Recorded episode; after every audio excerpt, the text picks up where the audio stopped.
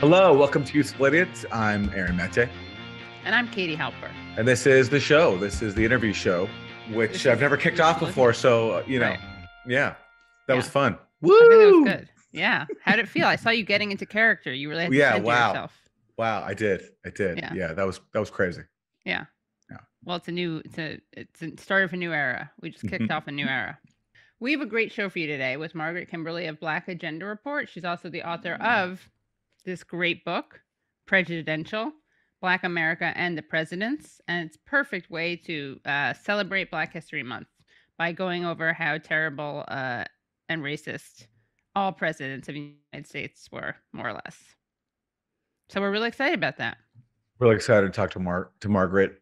Black Agenda Report is a great news source. It's uh, been consistently proven right over the years. Like back when it was really fashionable for everyone to like worship Obama and think he was the second coming. Black Agenda Report under Glen Ford, the late Glen Ford, was calling bullshit on that. And uh, everything they said about Obama proved to be exactly right. And on that and many other issues. Um, so very excited to speak to Margaret here, what she has to say. Yeah. So you know what what we do though every show What's that? the four basic food groups. Oh, the four basic food groups, of course. of yes. course, yeah. Yeah. And so should we just get into it? Let's do it. Let's just do it. What do you got, Aaron? You got Democrats suck. I got Democrats suck, and There's always so many good I know choices. But remember when Joe Biden ran on promising uh, free community college? Mhm. Remember that? Remember Yeah. that one? Well, guess what, Katie? You're never gonna believe it. What? The, de- the have free Democrats, community college. the Democrats are not gonna do free community college. Let's play the clip and then get All right. into it. Joe has also had to make compromises. Congress hasn't passed the Build Back Better legislation yet. And free community college is no longer part of that package.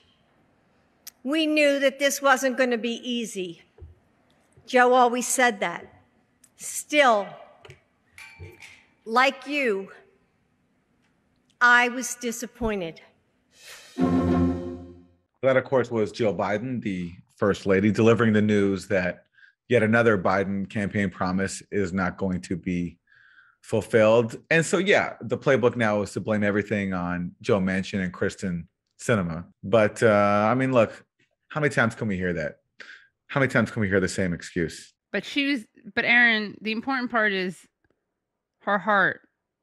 Her thoughts and prayers are with the American people because she too is disappointed. She's very disappointed. Yeah. But you know, Jill's in a awkward position where she sometimes has to be honest about who her husband really is. Right. And her delivering the news that this major campaign promise was not going to be fulfilled reminded me of the time on the campaign trail when she admitted about Joe that his that his healthcare platform sucks. Oh, this is So- a great line. Let's go to that clip. I know that not all of you are committed to my husband, um, and I respect that. Your candidate might be better on, I don't know, health care than Joe is. But you've got to look at who's going to win this election. And maybe you have to swallow a little bit and say, okay, I sort of personally like so and so better. But your bottom line has to be that we have to beat Trump. So that was during the primaries, and that was Jill Biden saying that I know that your candidate might be better than my husband in valuing human life Right. by having a better health care plan. But you got to think about who's going to win. Yeah, you just got to swallow it. That was that was when I mean I think she made history as the first would be um, first lady encouraging people voters to swallow. I mean I'm sorry, can't help it. She said it, not me. yeah. Her words, So anyway. RIP to another Democratic campaign promise. And, And you know um, what though, I, I think we're giving Joe a little bit of a hard time. He did, to be fair, he did promise that nothing would fundamentally change. Although he made that promise behind closed doors in front of donors, but that is probably the most honest we've heard Joe. Maybe, maybe historically, uh, atypically on honest moment from Joe Biden. Promises made, promises kept. Yeah, exactly. He should just run on that promise. Yeah. Honestly, I promised that nothing would fundamentally change. And I kept that promise. Yeah, he did. So thank you, Joe. Promise is kept. Uh, so let's move to Republicans suck, and and this one is really interesting because uh, viewers and listeners may remember that last week we went over a, terrible and isn't that terrible story um, involving a man injecting drugs into his penis, and we actually ended that chat talking about safe injection sites in both senses of the word. So this is a perfect clip to follow that up with. Here's Senator John Kennedy reacting to the Biden administration's $30 million grant aimed at safe drug use and to the fact that the Department of Justice is weighing drug injection sites nationwide. Bill, there almost aren't words in English. Um, the Biden administration just, they just keep on rocking it in the free world. I mean, every single day reality calls, and the Biden administration just hangs up. Um, I don't think when moms and dads lie down at night in America and can't sleep, they're worried about clean injection sites and sterile crack pipes. The issue, Mr. President, is crime. The issue, Mr. President, is how to stop it, not how to encourage it. Now, why has crime gone up? I know it's complicated, but I'll tell you a big reason. Um, wokeism now runs in the Democratic family. It practically gallops. And most, not all, but most of our large urban areas are run by woke Democrats. And wokers believe that the criminal is a victim. Wokers believe that when a criminal commits a crime, it's not the criminal's fault. It's the fault of an unfair world. And wokers believe that punishment and prisons and cops just make things worse. And the American people don't believe that. And unless you have the IQ of a garden pest, you know you cannot order a civilized society based on that worldview. And that's the problem that we have. Senator, I was, you know, I, obviously, as you said, it's a complex issue, um, and I don't have a loved one in my life that um, has issue. one of these addictions. And the Just Say No campaign and the fried egg as your brain really worked on me.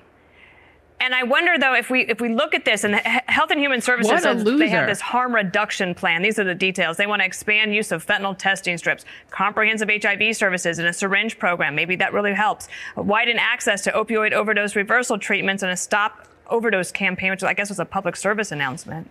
But we just had a story that said 100,000 people died of overdoses last year. And I understand if you're on the street, there's one thing, but we also talked to a lot of people where this fentanyl is coming across the border from China to Mexico into the United States.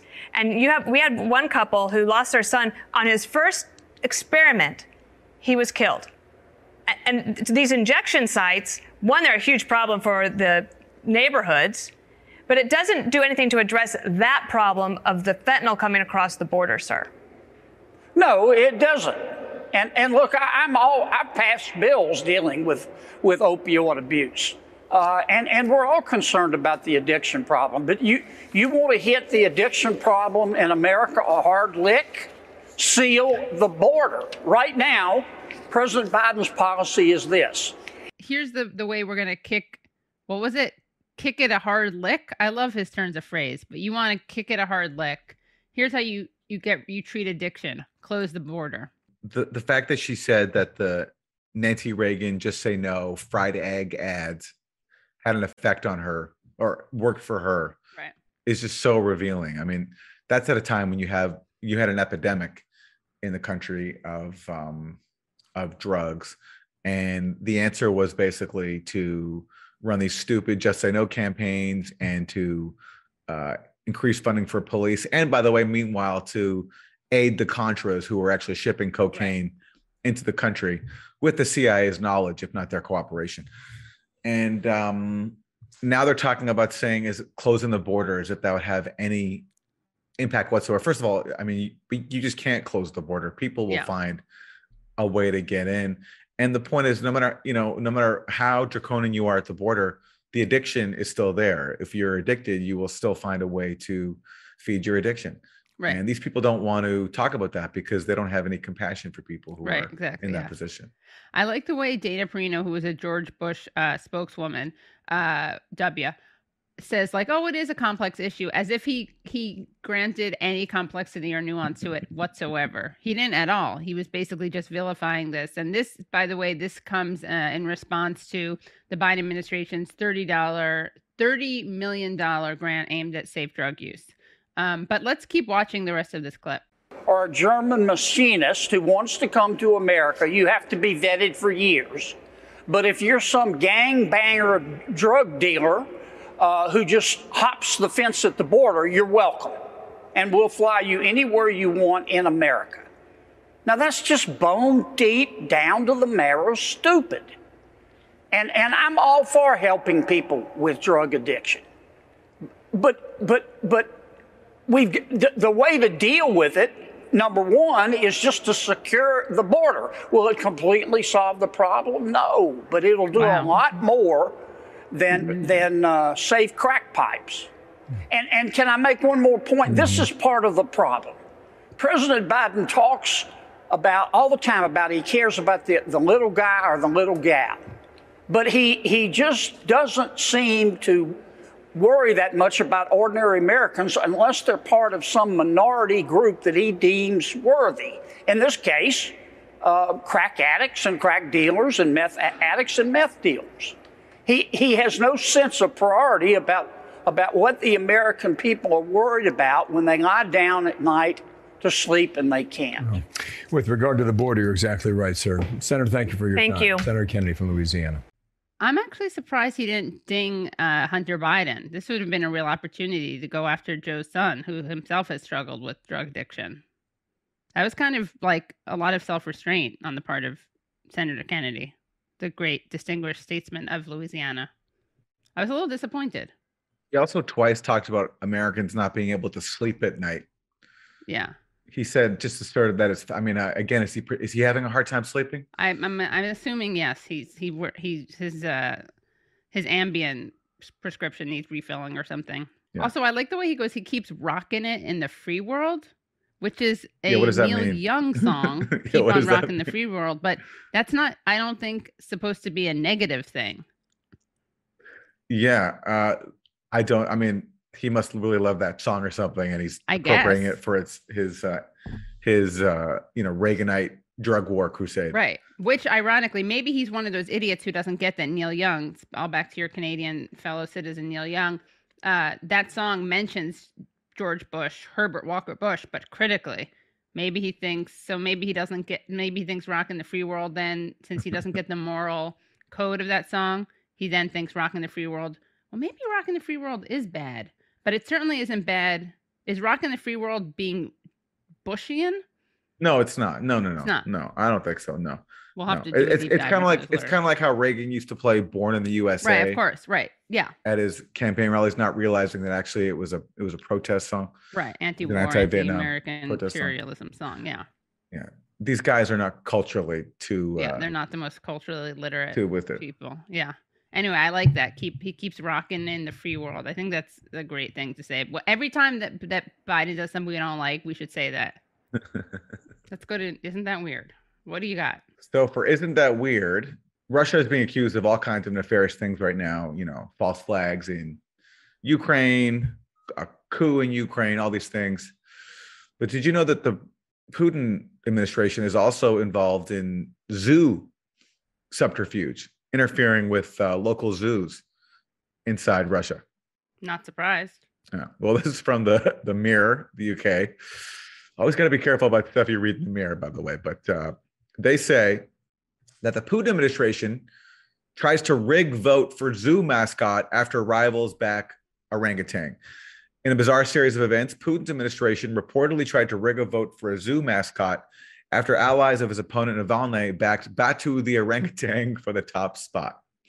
Vladimir Putin's administration has made a strange attempt to rig a vote for a zoo mascot to prevent a rival backed orangutan from winning, it was reported. Novosibirsk Zoo in Russia's third largest city announced a public vote to select its mascot after the area was named the country's New Year capital this year. In the poll, the city was given the choice between Aisha the cat, Batu the orangutan, Max the Amur tiger, Sayan the snow leopard, and Shilka the polar bear cub. But what started as an innocent vote quickly turned into a political battle that the Kremlin itself waded into. Sergei Boyko, the now exiled former coordinator for jailed Putin opposition Alexei Navalny, threw his backing behind Batu, the resident orangutan, to be chosen for the job. In a YouTube broadcast last month, he said, against the backdrop of everything going on in Novo Novosibirsk, I think that the orangutan is absolutely the best option.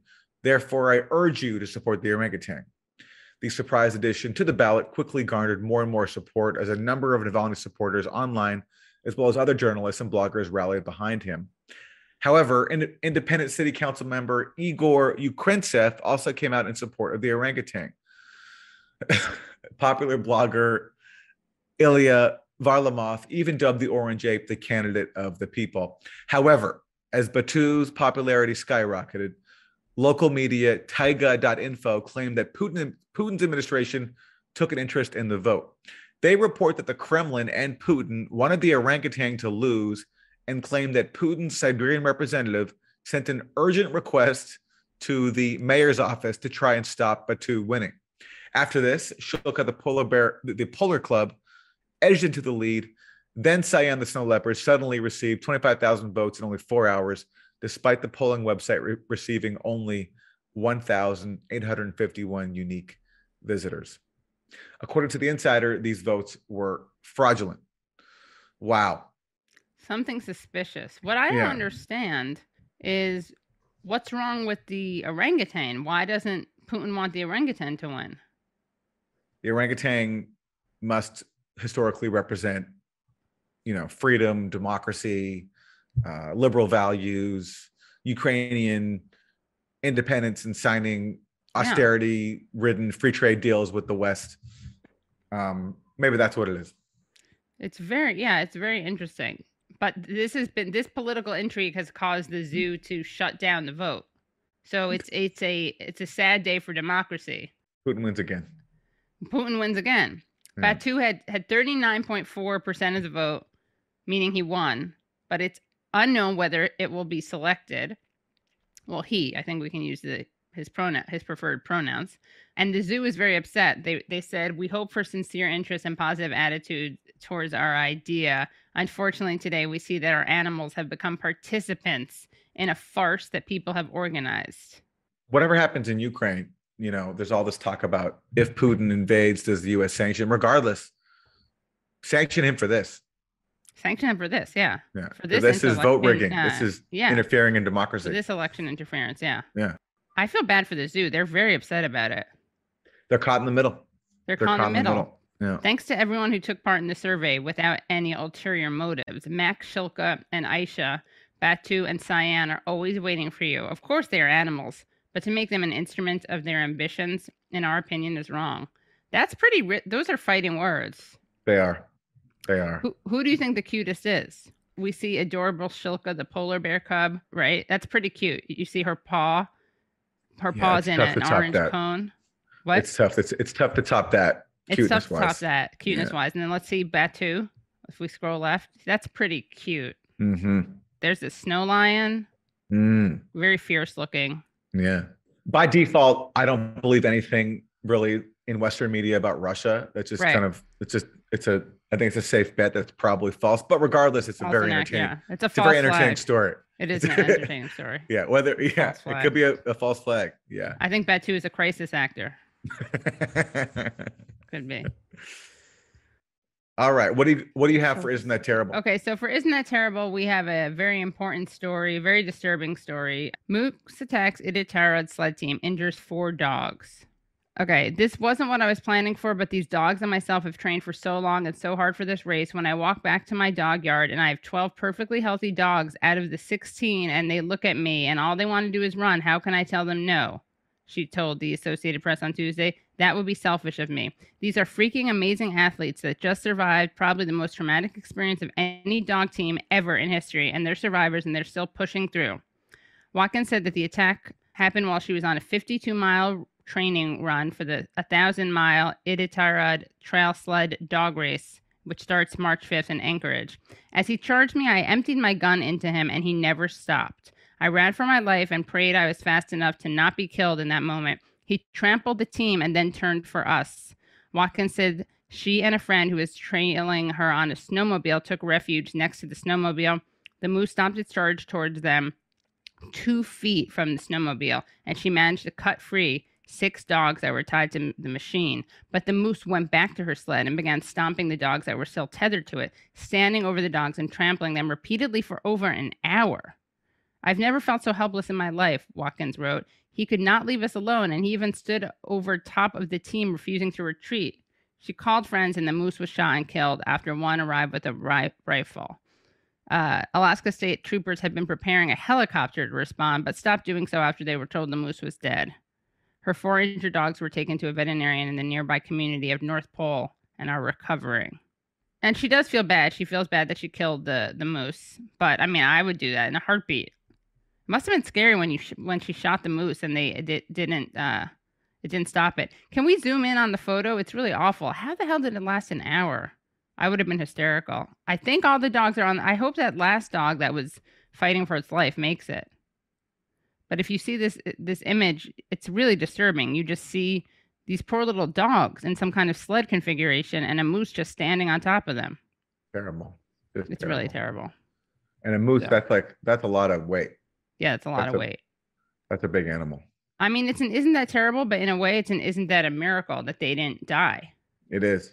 It is. Well, credit to those dogs. I guess they're tough. For They, you know, they can they can do these long sledding races. I mean, they must have built up some fortitude. Prayers for those dogs. Hope they're okay. Prayers to those dogs, yeah. So those are our four basic food groups. I feel like we learned a lot. We are so excited to bring into this conversation the inimitable Margaret Kimberley, executive editor and senior columnist at Black Agenda Report, and the author of Prejudential, Black America and the Presidents. And follow her on Twitter at Freedom Ride Blog.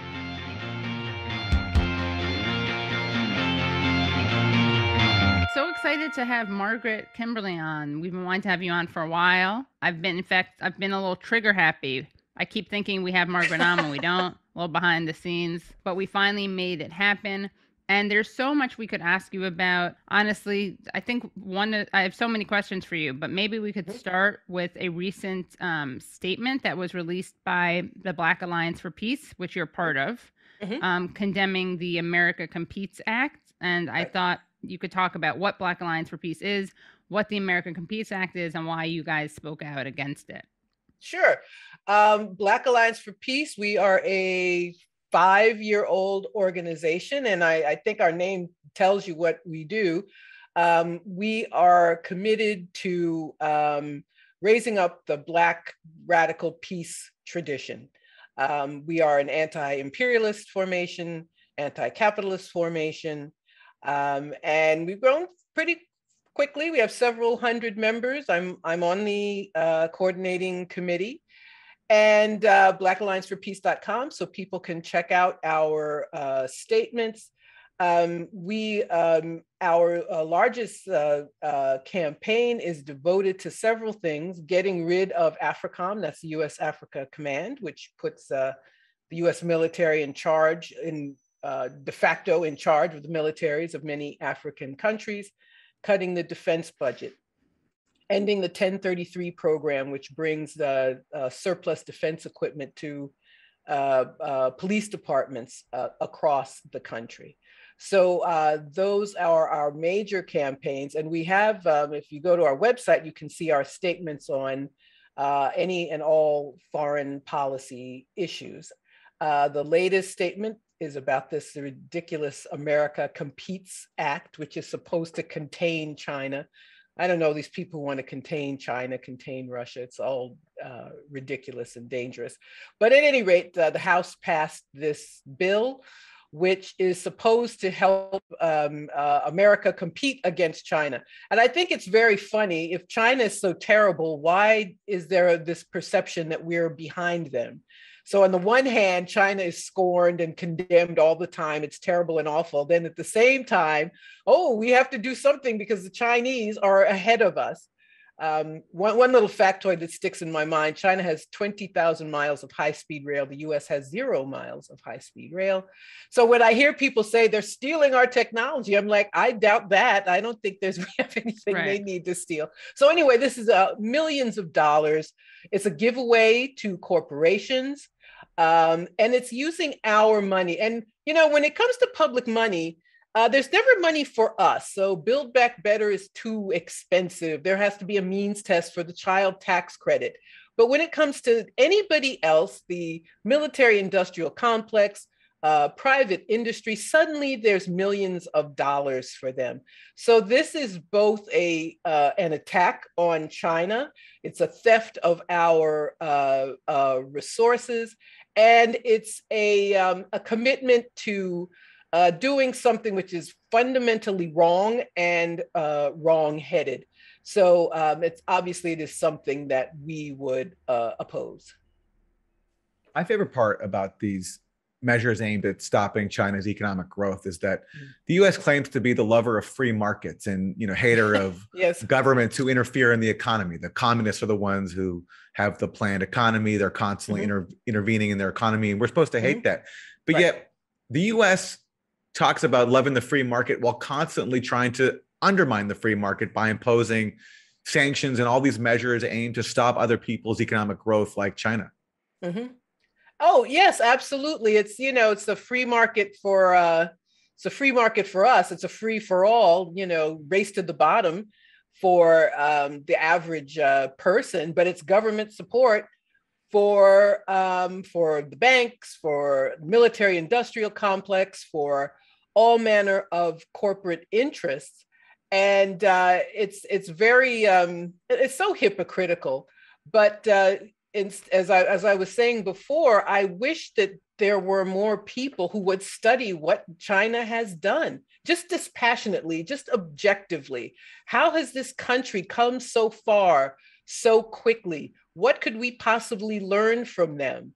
But if you're convinced that um, uh, the US is superior, if you believe in American exceptionalism, then all you can do is, um, is tell lies.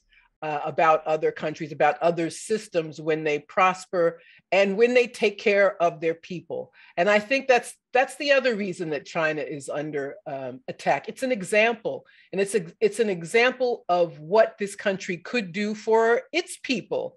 But uh, uh, so if people, if China weren't condemned and people were allowed to uh, examine their system for themselves, they might start complaining about what they have here. So I think that is always behind, uh, it's part of what's behind these attacks on other uh, countries. That's uh, very succinct, very well put. And um, wanted to ask you, speaking of foreign policy, about your unrelated note, your travel to Nicaragua. What brought you there? What capacity you were in when you went there? Yeah, I've been uh, discovered. Ah, it, well, I discovered I need to leave New York and go someplace warmer in the winter yes. time. But aside from that very obvious fact, I went as part of a delegation with the with Black Alliance for Peace. I went in November. Uh, during the presidential election, the government invited uh, solidarity groups to come as uh, companions. They didn't say election observers because that status can be used by the United States. They did that in Bolivia. They, you know, planted these observers, quote unquote, who then said the election was fraudulent. So they use the term companion, acompañantes in, in Spanish. And a couple hundred uh, Americans and uh, Canadians uh, went there. And um, what I observed is uh, everything we were told about Nicaragua uh, is untrue. The um, election was very open. The opposition candidates were campaigning freely. You, actually, you saw their campaign signs more than you saw President Ortega's. Um, the ballot was very easy to understand. There were six or seven presidential candidates with their photos on them. There was no one was obstructed in their ability to vote. Uh, we're told that uh, Ortega, uh, Ortega jailed uh, other presidential candidates. None of those people were presidential candidates.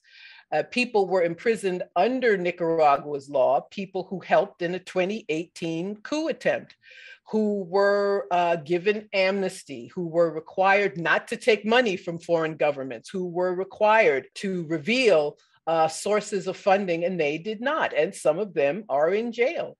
And uh, but none of them were presidential candidates. They're called that so the U.S. can uh, attack the government. And again, it's an example. This little country, six and a half million people.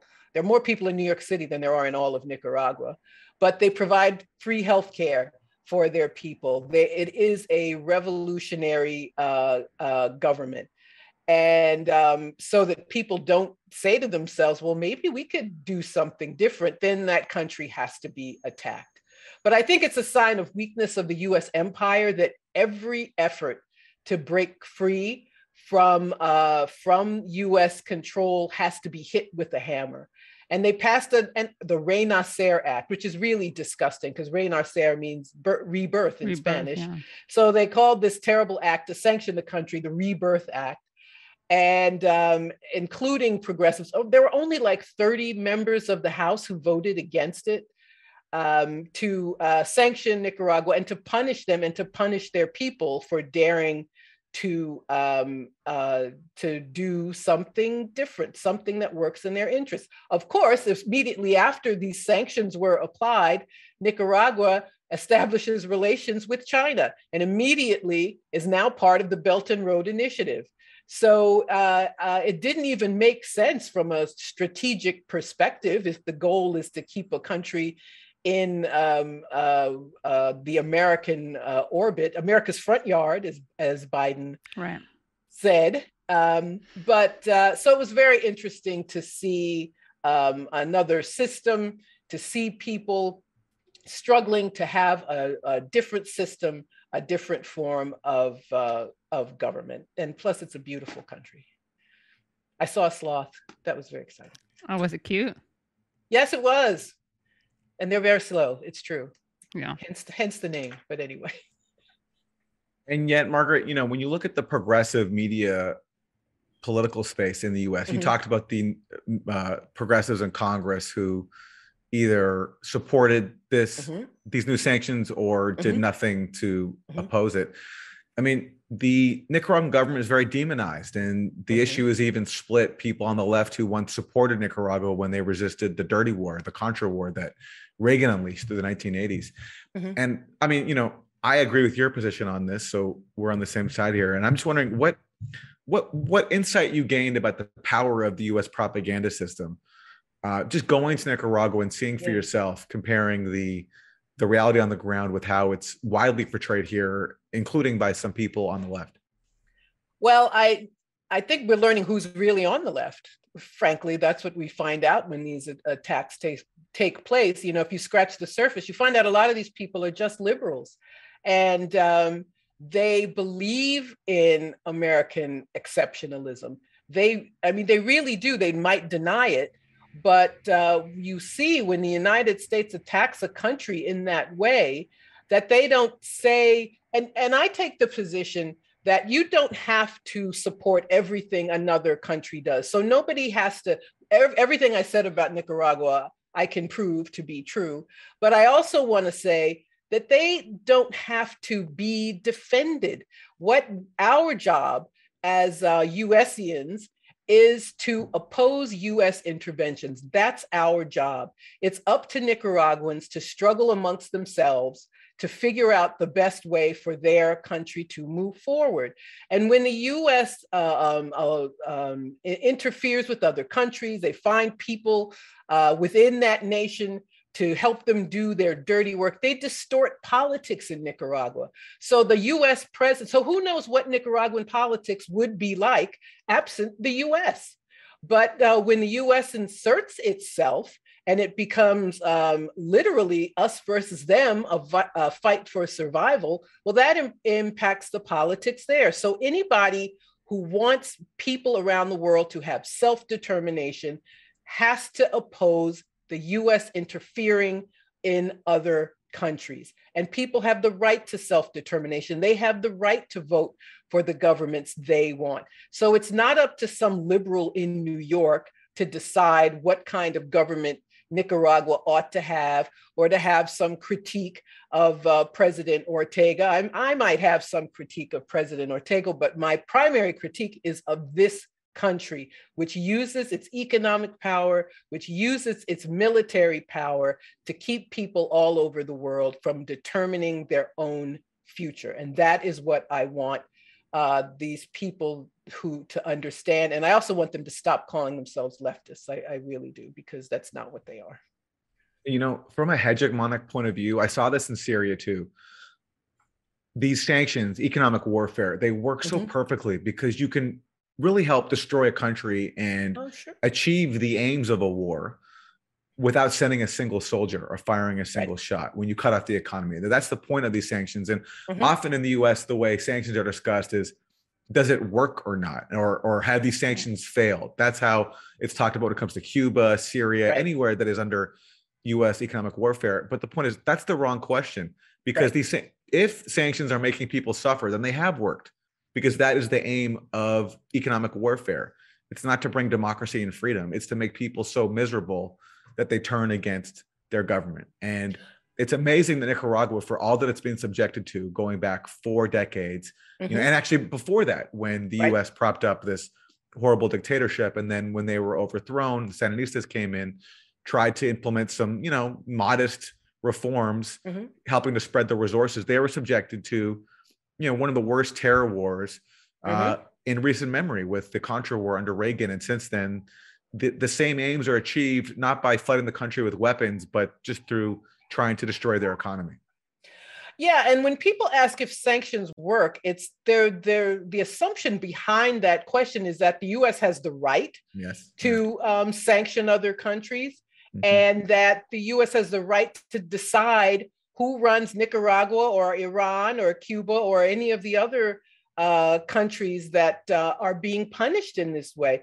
I think most most people don't know what sanctions do. I think most people think it, you know, you can't have a bank account in Cuba or something like that. I don't think they realize that these countries cannot access international markets. They can't. So people will say, you know, Havana looks run down. Well, if you can't import hammers and nails and paint, well, I guess it would.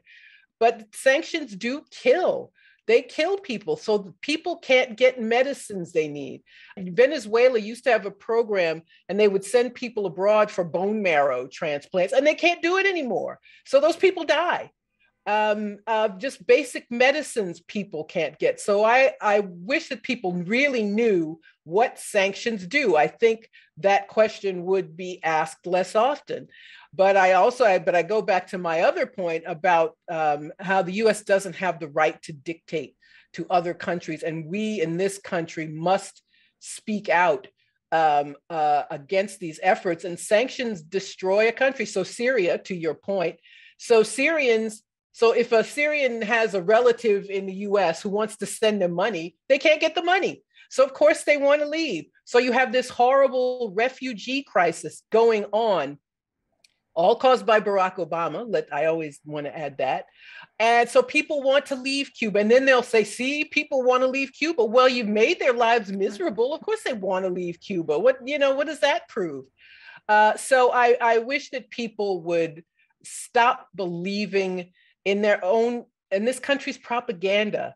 Uh, the other assumption about sanctions working, there's this assumption that what the US does is a good and positive thing, and that's just not true shifting gears a little bit from uh, the international to the domestic, you have some mm-hmm. really great recent pieces at the Black Agenda Report. Mm-hmm. One mm-hmm. is called um, one is about the Black political class. Mm-hmm. Uh, another one is about uh, Eric Adams' Black on Black crime. Can yep. you, which is about the treatment of Manhattan DA Alvin mm-hmm. Bragg. Can right. you talk about how this is Black on Black crime? Why you decided to call that your piece that? I, I, was I was hoping for an eye-catching title, but good, uh, yeah. just to, to give uh, everyone an idea, we have a new mayor in New York. We have our second black mayor, Eric Adams, who's a real piece work.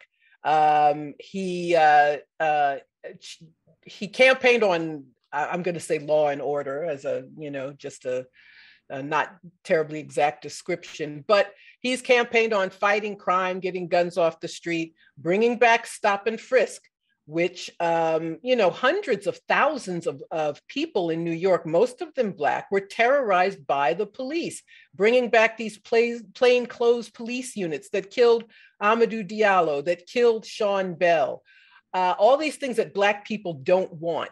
He has brought back, and he has uh, his police commissioner uh, is also Black. Uh, her name is Sewell and um, uh, but Manhattan's district district attorney, um, his is Alvin Bragg, and he campaigned the uh, district attorney. That's an elected office. He campaigned on charging, sending fewer people to jail who come through the criminal justice system.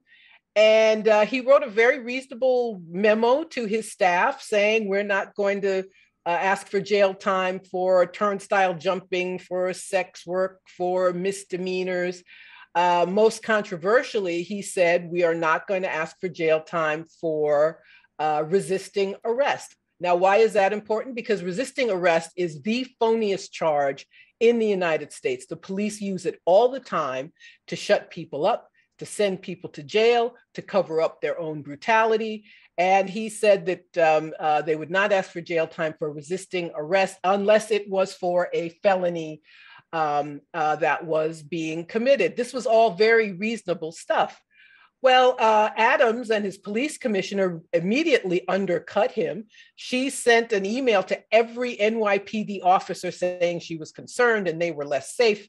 And unfortunately for Bragg, two cops were shot and killed um, a few weeks ago but uh, nothing he proposed would have kept them from being shot. Right. He didn't say that, you know, I'm not going to prosecute murder or sexual assault. It was all very, very reasonable.